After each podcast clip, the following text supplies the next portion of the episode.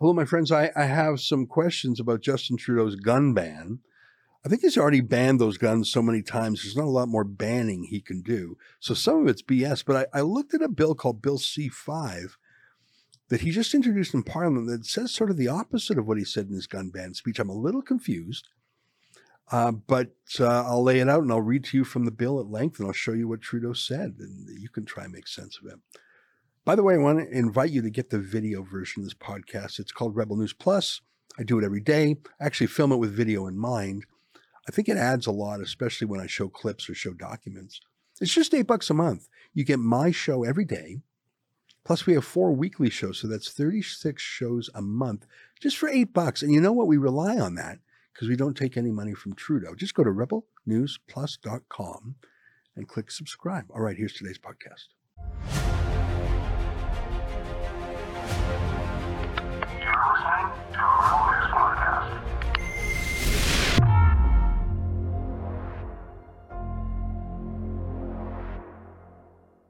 Tonight, why is Trudeau re restricting handguns that have already been restricted?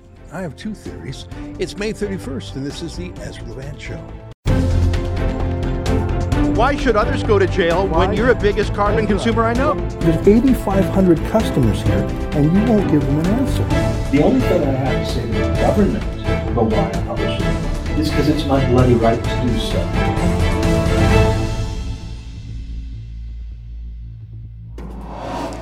There was a terrible mass shooting in Uvalde, Texas last week. Here's our reporter Juan Mendoza Diaz covering it. This is Juan Mendoza reporting for Rebel News.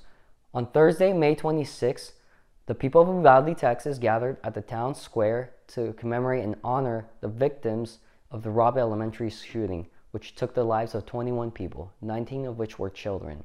We went on the ground to speak with many of the people that were there. That in the midst of darkness, your truth always prevails. And so, God, we know that this world is a fallen world where hatred, Lord God, and envy and rejection, Father, always just reigns in the heart of man. We know that this is an issue of the heart of man. And we know, Lord God, that this is an issue, Father, of evilness, Father. But today, as we stand in this place and in this city, in the core of the city, we just release your peace, Father, over the city. And we ask, God, right now, in the name of Jesus, that you turn our hearts back to you, Father, because we believe that this nation of America, we need revival. And more than ever, we need you, God, because in times like this, you are a present help. In times of this, Lord God, you are an anchor. In times of this, you are the only one, God, that can bring hope and peace to our hearts, peace that surpasses all understanding. On Tuesday, May 24th at 1128, suspect just west of here wrecks his vehicle, pickup truck that he took from his grandmother. He had just shot his grandmother in the face. She's alive. She's stable at this point. 1128, he's sitting there at the bar ditch. He jumps out the passenger side of the truck. According to witnesses, he's got a long arm, rifle, and a bag. Later, we find out it's ammunition. He walks around, he sees two witnesses at the funeral home across the street from where he wrecked. He engages and fires towards them. He continues walking. He continues walking towards the school. He climbs a fence. Now he's in the parking lot, shooting at the school multiple times. hold your child or children very tight and pay close attention to them. I think parenting is a sacred act. And if you do not take it that way, then learn from this event. Learn from this traumatic experience that not only parents are affected by it, but the entire cities, the entire state, entire country, all the world is affected by this. And it hurts everyone. But if you, as a parent, are complacent with your children as to knowing what's going on in their life, then maybe step it up a little bit. You know, ask your kids questions. How was school today? How are you feeling? Um, if there's anything new in their life. Asking these little simple questions can prevent a child or a teenager from bringing a gun to a school. Espero también que la comunidad esté bien, bien unida aquí porque se están apoyando todos. Yo estaba ayer en el vigilia y pues la, la comunidad estaba ahí unida y listos para apoyarse cada uno. Los sacerdotes ahí me estaban diciendo, estaban ahí apoyando a quien quieran, estaban dándole comida a la gente así, nomás ayudándole para que... pues, mm. Pero... Este, no, sí, este, y, como digo, ¿verdad? Yo me enteré de todo esto por mi nietecita, este, pero cuando mi nuera me habló que me dijo que había un shooter en la escuela, este, yo pensaba que luego, luego lo iban a agarrar y nunca pensé en mi vida que iba a pasar una tragedia así. Este, y, luego nos hablaron que podíamos recoger la niña, eran como dos horas y media después, y fuimos yo y mi esposo a levantarla y sí estaba asustadía. Nuestra niña es una niña especial, so ella estaba, eh, y me dijo la maestra, dijo, estaba bien preocupada por lo que estaba pasando y bien asustada. I'm not sure if you know Juan. He is our newest reporter. He covers things in Texas, including the illegal border crossing. He's going to Miami to head up our new Florida bureau. I think Ron DeSantis is the most interesting politician in America right now. And not just Americans, but Canadians and people around the whole world are fascinated by that place. It's a beacon on how to fight against lockdownism, but also many other political plagues from woke corporations like Disney to critical race theory in schools to big tech censorship. So we'll see more of Juan in the months ahead. And by the way, he does his reports in both English and also in Spanish because there's a growing generation of pro freedom Latinos in America who reject the whole philosophy of the left. I'm excited by that. It's a small project, but it's a good one. But back to Uvalde and the atrocity there, a terrible, horrific story. A mass murderer, yes, but shockingly, police, when they arrived, they refused to go in. They waited outside. They didn't try and break down the door. They didn't they didn't go in to save the children. They literally said they were worried about being shot. Officers are there, the initial officers, they received gunfire. They don't make entry initially because of the gunfire they're receiving. But we have officers calling for additional resources. Everybody that's in the area, tactical teams. We need equipment.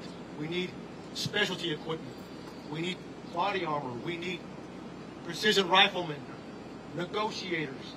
So during that time that they're making those calls to bring in help, Yeah, that's like a fireman saying he won't go into a house because it's on fire.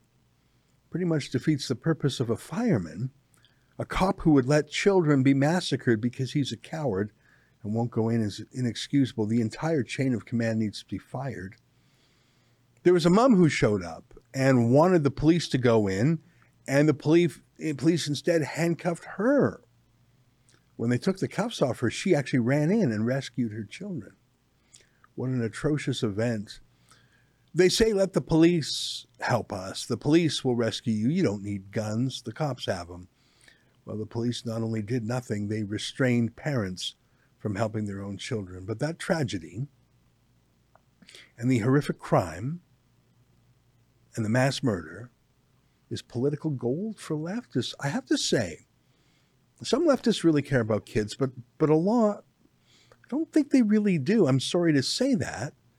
Um, they locked down schools and forced children to wear masks against all science. They still do this in New York City, for example. I don't think the left really cares about kids. They use that as a tool for things. I mean, these are people who often believe in abortion on demand for any reason or no reason until the moment of birth. And believe it or not, some leftists believe in abortion after the moment of birth. I don't think they care about these kids in Uvalde in particular. Some of them obviously do. But a lot of them just know it's a great crisis to be used to disarm all citizens. I don't have any firearms myself, but I respect those who do. And there is no farmer or hunter who does these atrocities. No member of the NRA has ever committed a, an atrocity like this. It, it's criminals who do. It's it's gangs. It's unstable people. They won't be deterred by any paperwork or any more laws. If you're willing to murder children, you're probably willing to violate some paperwork law to get your hands on some guns. So Joe Biden is looking to capitalize on this, of course. He has to change the channel from his disastrous leadership. He's an American. Gun control is a big issue there. Their Second Amendment their Constitution lets Americans have guns, and many do. And the summer of riots in 2020 by the Democrats' street gangs, whether it was Antifa or Black Lives Matter, well, after that, many Americans chose to protect themselves. They wouldn't rely on police. Now, here in Canada, it's not so much. And there are pluses and minuses to our lack of the same gun culture, but we already have very strict gun control in Canada. It's almost impossible to legally buy a handgun in Canada. They have been heavily regulated since 1934. Did you know that? Trudeau already announced that he intended to ban up to 1,500 different kinds of assault rifles. I, I don't really think there are 1,500 kinds. Trudeau was just trying to say something impressive to uneducated journalists. I don't think there's a definition of an assault rifle. I mean, what, what does that mean? Something scary, maybe something black. I think that's black and maybe plastic parts. But again, Trudeau is largely re announcing what he's announced before. Not being able to sell or transfer a handgun is a violation of property rights, of course, but again, it's a kind of media trick. Today, you can't just sell or give your handgun to anyone. They have to be licensed too. I'm not saying there is nothing new here. And I'm barely more educated than a regular journalist who knows literally nothing about guns. I'm just saying a lot of Trudeau is just photo ops and puffery. So here's what he said yesterday. We're introducing legislation to implement a national freeze on handgun ownership. What this means is that it will no longer be possible to buy, sell, transfer, or import handguns anywhere in Canada. In other words, we're capping the market for handguns.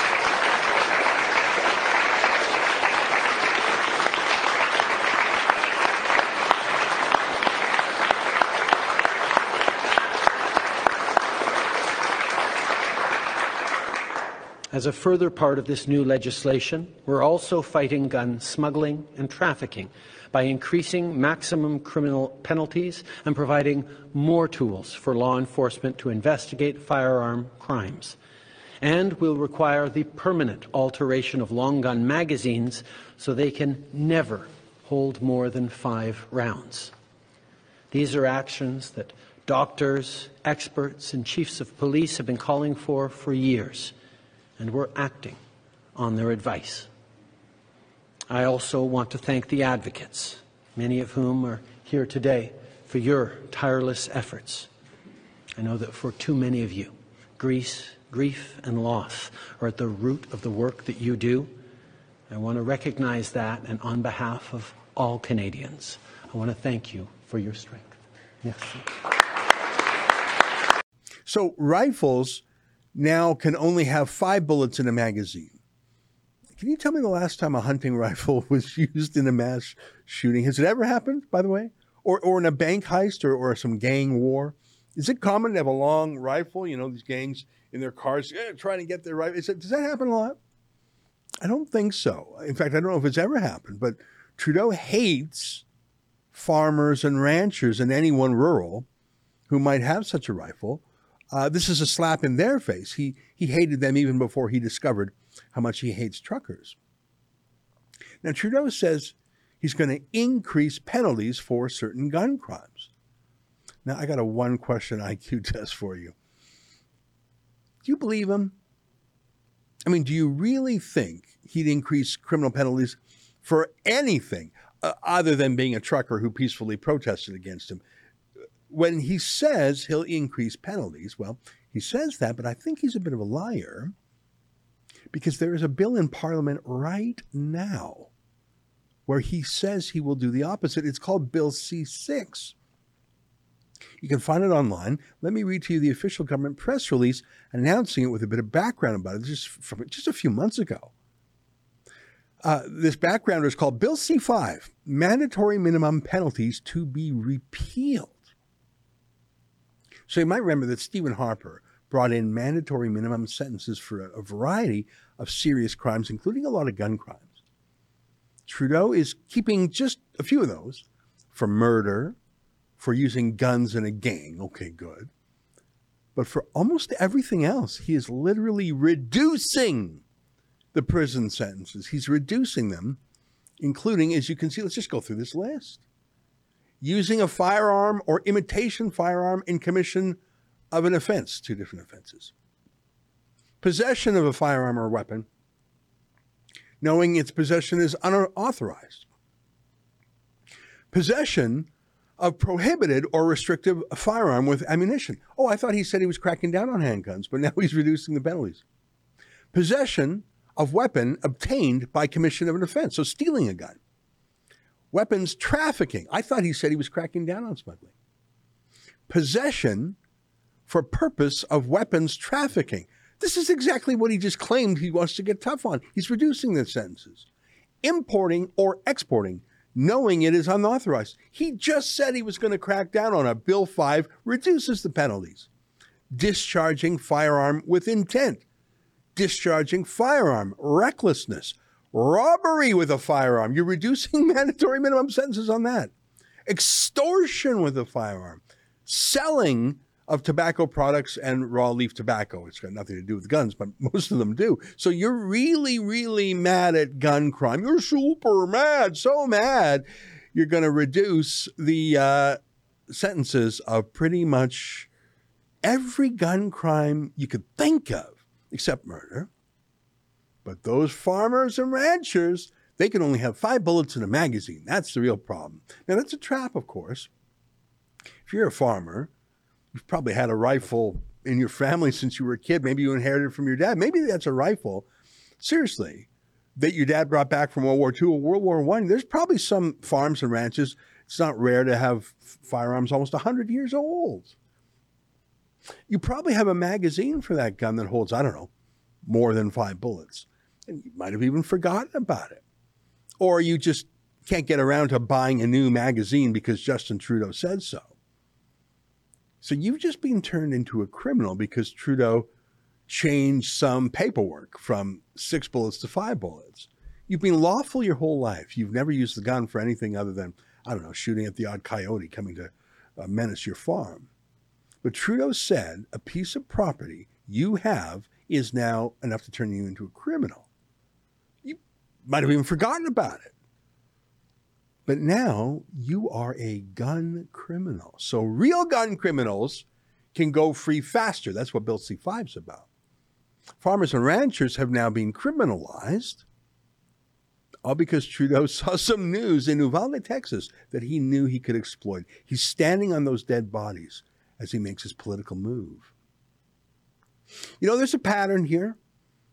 I tweeted about it yesterday. I read to you what I said. I said, suspend civil liberties, seize bank accounts of opponents, censor the internet, ban air and rail travel for the unvaccinated, put 99% of journalists on the government payroll, install obedient crony as head of RCMP, disarm the public.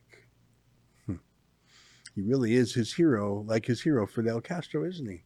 I mean, look, what, one or two of these, and that's just bad public policy, but you look at it all there's a theme to this. None of this is what Canadians are wanting or asking for. None of, none of this shows up even in opinion polls, even by liberal pollsters. Canadians are worried about in, in, inflation, about the price of gas, about the price of homes in the big cities, about crime, about the economy. Millions of us are still second class citizens. Our civil liberties flattened because we're unvaccinated. And this, these are the things Trudeau focuses on He's not governing in our own interests, he's governing in his own interests. He's not our servant, he seeks to be our master. I really think Canada is becoming less free. Trudeau really meant it when he said he admires China, not for its culture or language or history, but for its violent dictatorship. The level of, of uh, admiration I actually have for China. Um, because their you know, basic dictatorship is allowing them uh, to actually turn their economy around on a dime and say we need to go green as fast as we need to start you know investing in solar. Yeah, he really is like Castro, isn't he? Stay with us for more.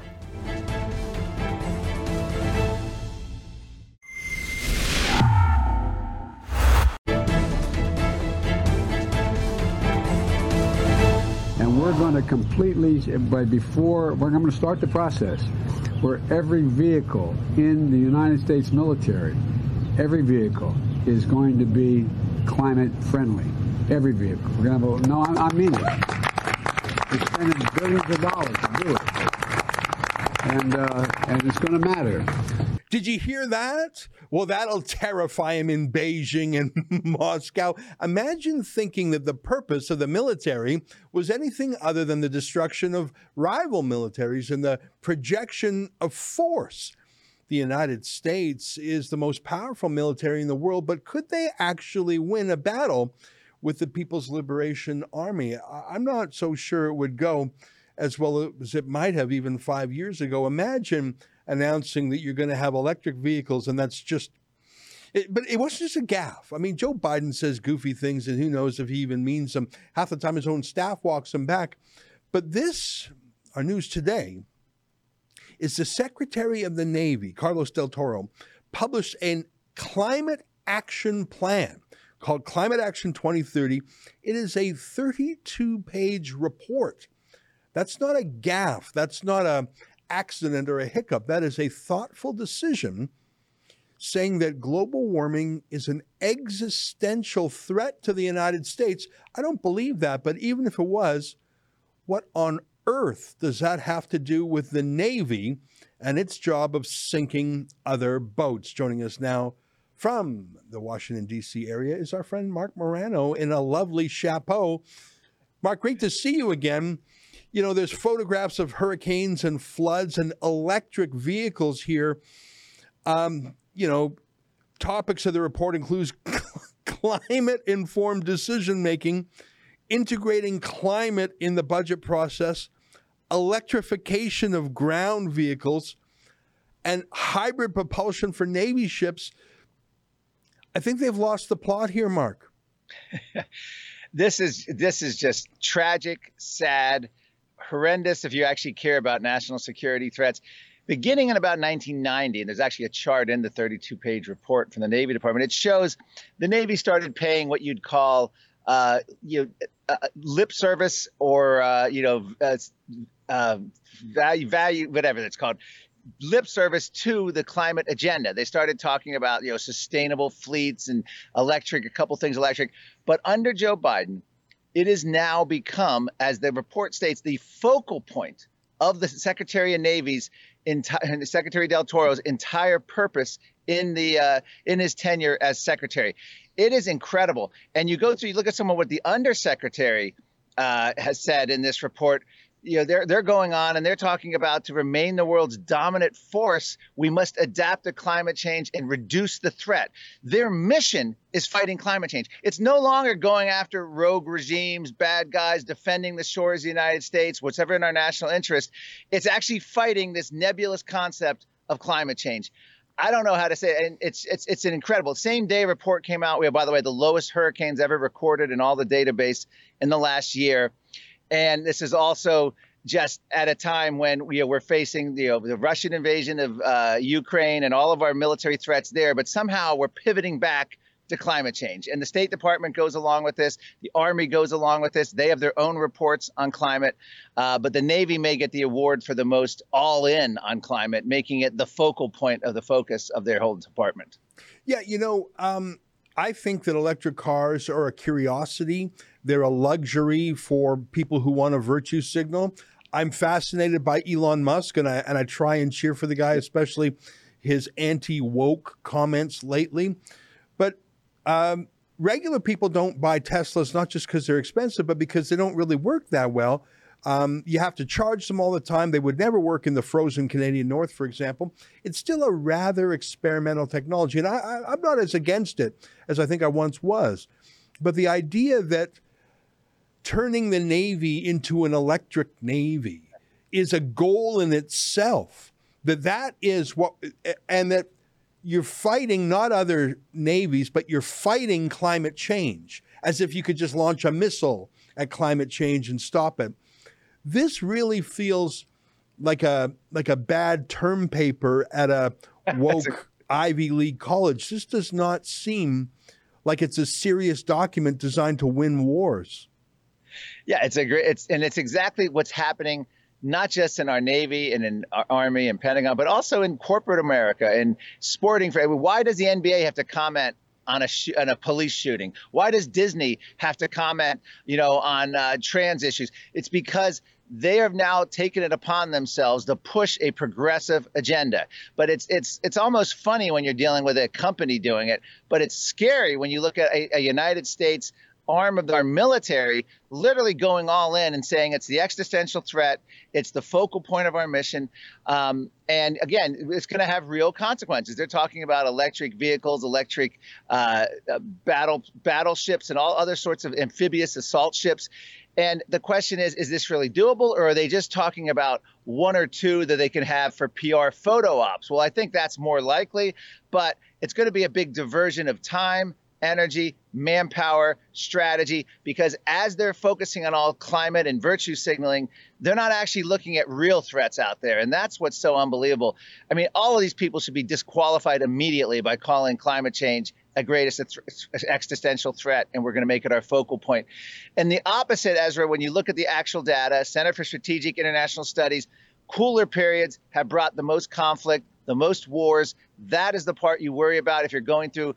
When we have warm times like the medieval climate optimum, warm times like today, they're called optimums because that's when you have huge agricultural output, peace, plenty. When you have cold times, you have scarcity, droughts, famines, which lead to conflict and war. So the Navy, our military, has it ass backwards. Sorry to use such a crass term, but they have it completely reversed. Cooler times is when you'd worry about a military threat from any climate, not yeah. warm. But but even then, the climate is the background to your job in the Navy. Shoot other boats, shoot down planes, yeah. be an aircraft carrier, whatever. Like, uh, I I disagree with the Navy that that global warming is an existential threat. I think the globe has warmed and cooled over the millennia, and as you point out, the warmer times have been better times in the history of mankind. Uh, as our friend um, Patrick Moore points out, yeah. look at the warmer parts of the world, like the equator teems with life. The biggest cities in the world are near the equator. The more you go to the poles, the colder it is, the less there is different species, and the smaller the cities. You don't have 20 million person cities in the Arctic because life is difficult when it's cold. People like warmth, they migrate to warmth. But yeah. let me say this even if they were right, which they are not, even if global warming were an existential threat, What's that got to do with the Navy? That might have something to do with, um, I don't know. I, the, the left has a bunch of pretend solutions from carbon taxes to solar panels, whatever, that purport to be solutions to a problem that I'm skeptical exists. But even if it did exist, what does that have to do with your ability to, to torpedo another ship, to float an aircraft carrier? For the Navy to say that's uh, that's their mission it's got nothing to do with their mission. I, I think that it's a kind of sabotage. It reminds me of when the, uh, I forget the name of the general, was talking about how he's studying critical race theory and he's studying the January, yeah, the, the January 6th insurrection. I want to understand that. Like it's, I, I, don't know if it's for PR. I don't know if it's undermining. I mean, the left wing hates the military. So maybe yeah. if they can't stop it, they can undermine it from within. I don't know. I think you're absolutely. That's General Milley referring to on. Yeah, critical. General Milley. Thank you.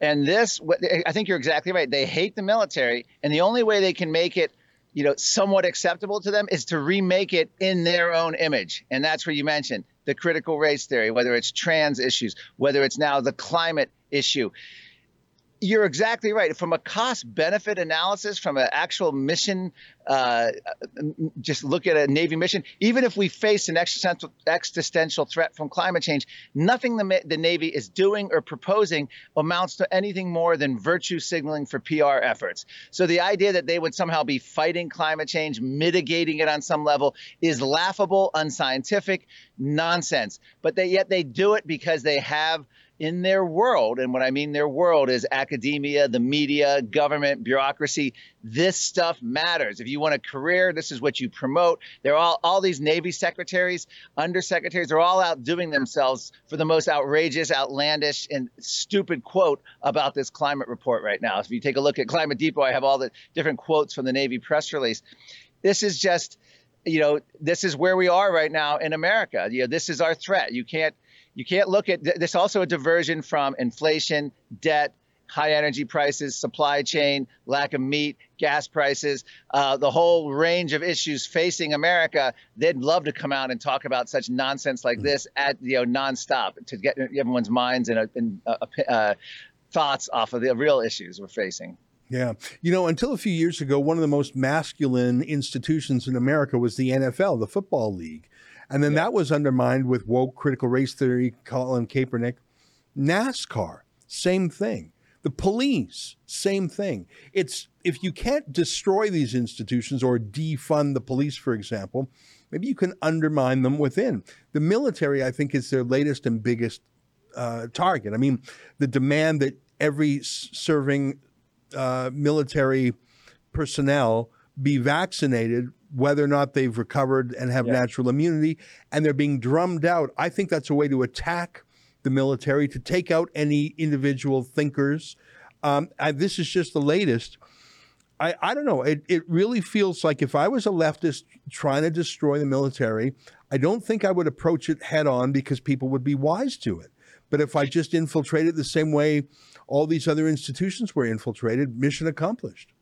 It's exactly right. You go back 30 years, Ezra. What did the left progressives say? They railed on big business as the corporate raiders, yeah, as the Wall destruction Street. of little man, Wall Street, well, the whole Wall Street project.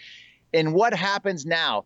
Silent. Not now. There's not only silence; they're promoting big business to the point where they support policies like lockdowns, which boost Big corporate America yeah. and big tech and cha- and retail chains, but crush the small business because they know now that every corporate board in America cowers and and bows down to the woke CRT, trans, climate agenda. And hmm. that is what's happening now, expanding, as you're absolutely right, into the military. They know you can't defeat an institution. You need to take it over. They are masters at it. And as I have to leave you with the words, I think it was Vivek Ramaswamy who, came, who did the book Woke Inc.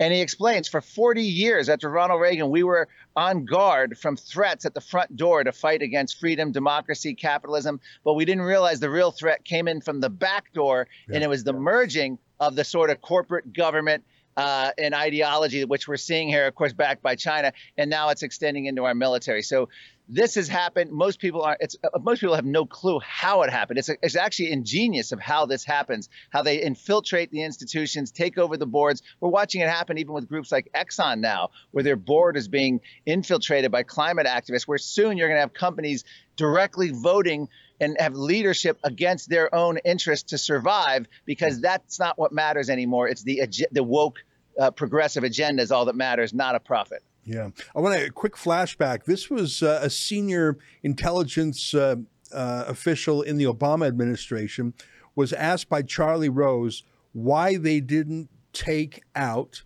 the ISIS oil truck caravans. I mean, it's a few years ago now. You might recall that ISIS, the Islamic State, they got a lot of their funding from the oil, and they would ship it out in these caravans of tanker trucks. And in the end, I think it was the Russians that blew them up. But here's a senior Obama official saying they did not take out these oil caravans. I swear to God, because uh, doing so would increase the carbon footprint. Take a look at this. Attack the funding that they have, attack uh, the ability to sell the oil. We've seen attacks on that oil transfer taking place now yep. after Paris yep. that didn't take place right. before Paris, which is your original question. Right. So which this, it would be doing now. So this is one of the this is one of the collateral damage questions, right? Um, so prior to Paris, there seemed to be a judgment, right? I, I don't sit in the sitting room anymore, but there seems to be a there seemed to have been a judgment that look, we don't want to destroy these oil tankers because that's infrastructure that's going to be necessary to support the people um, when ISIS isn't there anymore. Um, and it's going to create environmental damage. And we didn't go after oil wells, actually hitting oil wells that ISIS controls because we didn't want to do environmental damage and we didn't want to destroy that infrastructure, right? Um, so we hit oil on trucks. So so now we're hitting oil on trucks, right? And and maybe you get to the point where you say we have to also hit oil wells. Um, so those are the kind of tough decisions you have to make. Marc, they literally made a tactical decision that they weren't going to hurt the bad guys because hurting the bad guys would involve fire and burning of carbon. It would also involve burning of the carbon of, of the bad guys' bodies. War is quite fiery. War is quite deadly. They literally were going to spare this financial lifeline to ISIS because they were worried of some puffs of smoke and CO2. That was a real military decision made by Obama. I actually think maybe they mean it. Sir, we have the uh, Liaoning Chinese aircraft carrier in our sights. Should we fire? No, don't do that. An explosion of that aircraft carrier would be too carbon intensive. Hold your fire imagine if we had the, you know the the carbon footprint analysis of the D-Day invasion and how what if they re- reversed that because it was the same time as the baby sea turtles were laying eggs and we had to hold off. I mean, if you start going down that road of environmental and climate impact on every military decision, especially in a time of war, you could rewrite history in yeah. terms of conquerors and uh, and loser, victors and losers. Well, you can't say ready, aim, fire anymore because fire is. Uh, you know, combustion and emit CO2. Marc, great to catch up with you. Folks, uh, for all these fascinating and almost too crazy to believe stories, you got to go to climatedepot.com. That's Marc's site. Nice to see you again, my friend. Thank you, Ezra. Appreciate it. All right, there you have it. Marc Morano from climatedepot.com. Stay with us. More ahead.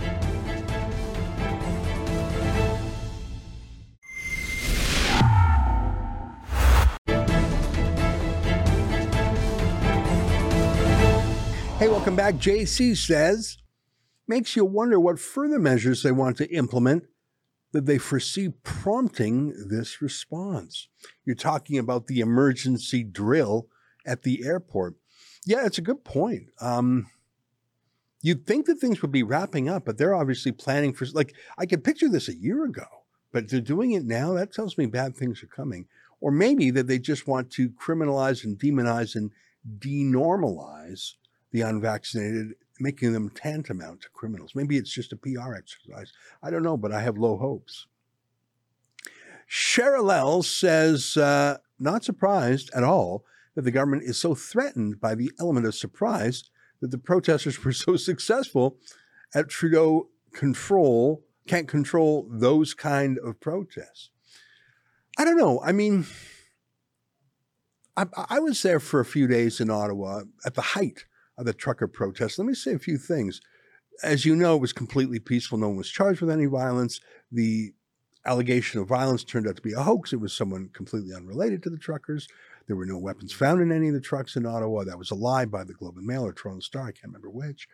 Um, the Emergencies Act was trumped up by Trudeau. No police force asked for it. It was all BS.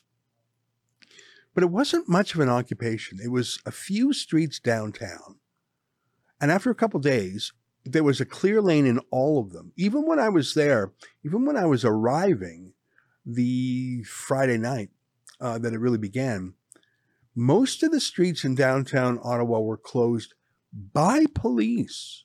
I remember because I didn't have any food. I was in the hotel. I had to order some delivery, and the guy couldn't get get there because of police, not because of truckers.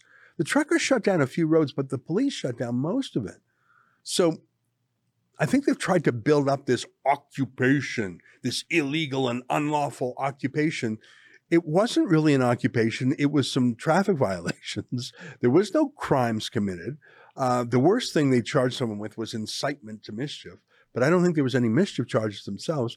The whole thing is a is a hoaxy narrative, and Ottawa's perfect for that because you have a lot of whiners in the government by nature, uh, but it's pretty much a lie they're trying to use that to justify criminal steps, police, spying, even military steps against peaceful opposition. Lawsy 5 says, with all this mock training about protesters, it is because the government is getting ready to make air travel even more difficult than it already is. Get ready, vaccinated people. I am guessing whatever is coming is going to affect you as well. Just a prediction, but we will see by winter when they try to lock down again. Well, that's the thing. Maybe they're getting ready for you need a third shot to be vaxxed. Because in Canada, the, the vaccine rules don't make any sense. I mean, if you're unvaccinated, if you're such a medical risk, why are you allowed to go on a bus for hours and hours? It's not as well ventilated as even a plane. It doesn't make sense. Um, you don't have to get tested to get on a Canadian plane, so you may actually be carrying the virus. We all know that the vaccine doesn't stop you from catching or transmitting the virus. You may have had the vaccine now um, more than a year ago. So its vaccine efficacy has certainly died down. Um, most of the cases of people getting sick now in Canada are people that are vaccinated. So maybe this was practiced to make a third jab mandatory. And maybe they're waiting till flu season to do it. Mm, possibility. We'll find out. That's our show for today. Until tomorrow, on behalf of all of us here at Rebel World Headquarters, to you at home, good night. And keep fighting for freedom. And let me leave you with our video of the day. Jeremy Loffredo, our New York talent, went to the World Economic Forum and asked delegates if the theme is rebuilding trust, what did they do to lose the trust? Some interesting answers here. We'll see you tomorrow. Jeremy Loffredo for Rebel News on the third day of the World Economic Forum's annual meeting in Davos, Switzerland. This week, the entire resort town of Davos has been entirely transformed into a 3D advertisement for some of the world's most nefarious corporations. Many of the corporations here progress washing themselves played an integral role in the massive failure which is the global response to COVID 19. Facebook, or Meta, is here taking up an entire block with a museum like interactive display of their plan for the metaverse. The big tech giant partnered with pharma funded think tanks and fact checkers to silence and censor all criticism of government COVID policies, which are now generally accepted as harmful or even deadly.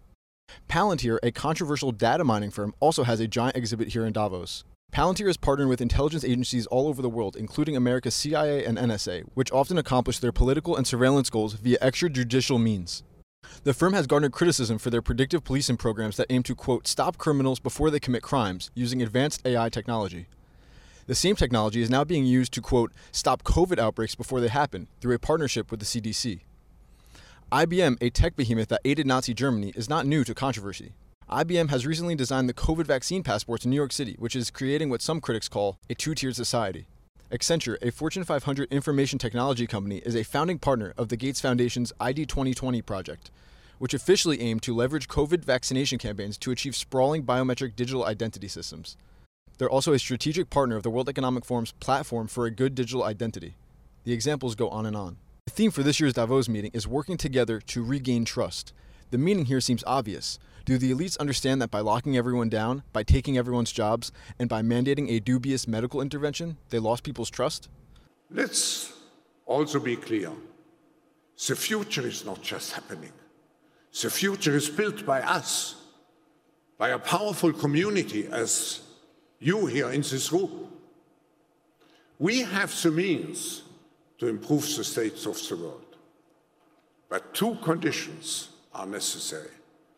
The first one is that we act all as stakeholders of larger communities, that we serve not our only self interests, but we serve the community. That's what we call stakeholder responsibility. And second, that we collaborate. I asked people here in Davos about this theme and why they believe trust has been lost. The answers point to an ignorance and, in some cases, a downright refusal to acknowledge their failure, despite the loss of trust being front and center in the very theme of this year's gathering. And why do you think trust was lost in the first place? Was it lost? That's what the World Economic Forum titled this year's Davos meeting, Working Together to Regain Trust. So obviously they think that trust was lost somehow. Do you think that the citizens should trust uh, the people here down there in that building at the World Economic Forum meeting? I think so, yeah. If we deliver the right message, yes. So it's all about messaging. So you think that the citizens should trust the World Economic Forum? I think so, yes. There you have it. That's from the Gulf International Bank. Trust is not lost. You're at a you're at an event where the leaders called the event working together to regain trust, but you're saying that trust was not lost. The trust is never lost. I don't know. The trust was lost. Well, then why would you call it regain trust if it was never lost? I didn't call it anything. That's what Davos is calling it. Thank you. Why do you think the trust was lost? Um, I'm sorry, I'm running for a meeting. I do apologize. Together on my way to a meeting. You're on your way to a meeting. interview. Okay. So do you think that the global population should should trust uh, the people here who are at the World Economic Forum? Sometimes it's difficult for them to do so because they feel so far removed from the decision makers, Mm. the people, uh, the people who sort of move the world. Let me go back a little bit. The people in the community move the world, and there's a perception Mm. The that people, I mean, Klaus Schwab did say a couple days ago that it was these people, you, that move the world. Oh, everyone moves the world. We should. So you dis- you disagree with that statement, with Klaus's statement? I don't want to disagree with Klaus. Even though that they're saying working together to re- regain trust, you're saying that trust was not lost. Yeah. Well, all the all the fuss uh, caused by social media is of course one thing, I guess. I, I- wouldn't blame social media for it. It's how people use it. But of course, there could be a way to to uh, avoid the bad bad causes. Uh, trust is a very, very hard thing to earn and probably the easiest thing to lose. So before you ask people to trust, uh, you need to prove your worth and you need to prove your value. So before uh, before that, we need uh, something concrete coming out of Davos, something that will convince people, and that remains to be seen.